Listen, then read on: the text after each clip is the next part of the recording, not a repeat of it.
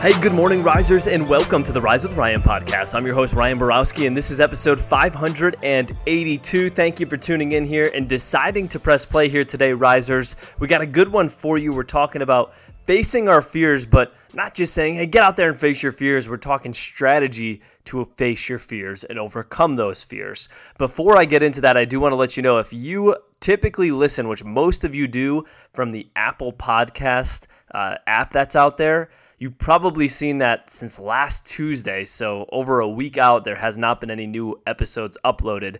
They all batch uploaded recently. There was an issue. I reached out to my distributor. There was an issue with Apple, uh, and I think it's been taken care of. So if you haven't been tuning in, welcome back. Get yourself caught up. There's like seven or eight episodes that I think you'll enjoy. Uh, and so today we're talking about fears Here's one of the things I've heard this, I think it was a couple of years ago, and it just sticks with me because I think there's a lot of emotion in our fears. By the way, fear is normal. That's how we're wired. And if you fear things in life, it just means you're normal. What I find in my life, and I, after I heard this quote, I thought this is the truth that fears are often feelings, not facts. Fears are often feelings, not facts. And you know what? What has magnified this even more is the news cycles that we see. Because the news cycles are clearly there. If it bleeds, it reads. It's there to generate that, that emotion and get things stirred up and to really make you fear things through emotions, which is feelings. That's the easy thing to do is consume news. The hard thing to do is to say, well, okay, that's what I'm being told here, but let me look at the facts. So take that entire metaphor into your life. Sometimes you tell yourself a story that if it bleeds, it reads, it's only a headline. And you have to say, you know what? Hold on. This is the story I'm telling myself right now, but let me pause, do the hard work, and find out the facts.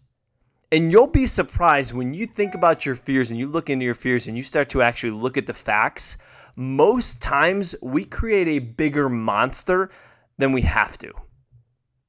So number here's here's three steps I want you to do to overcome your fears. Number 1 is of course address the facts.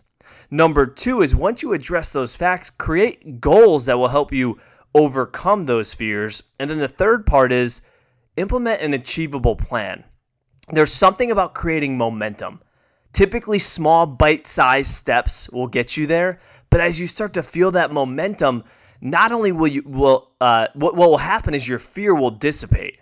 So you have the proof from the facts saying, hey, this monster's not as big as you think it is. You could slay this thing. And then the other part of that is your actions that lead to that momentum. And what happens through that process is something amazing.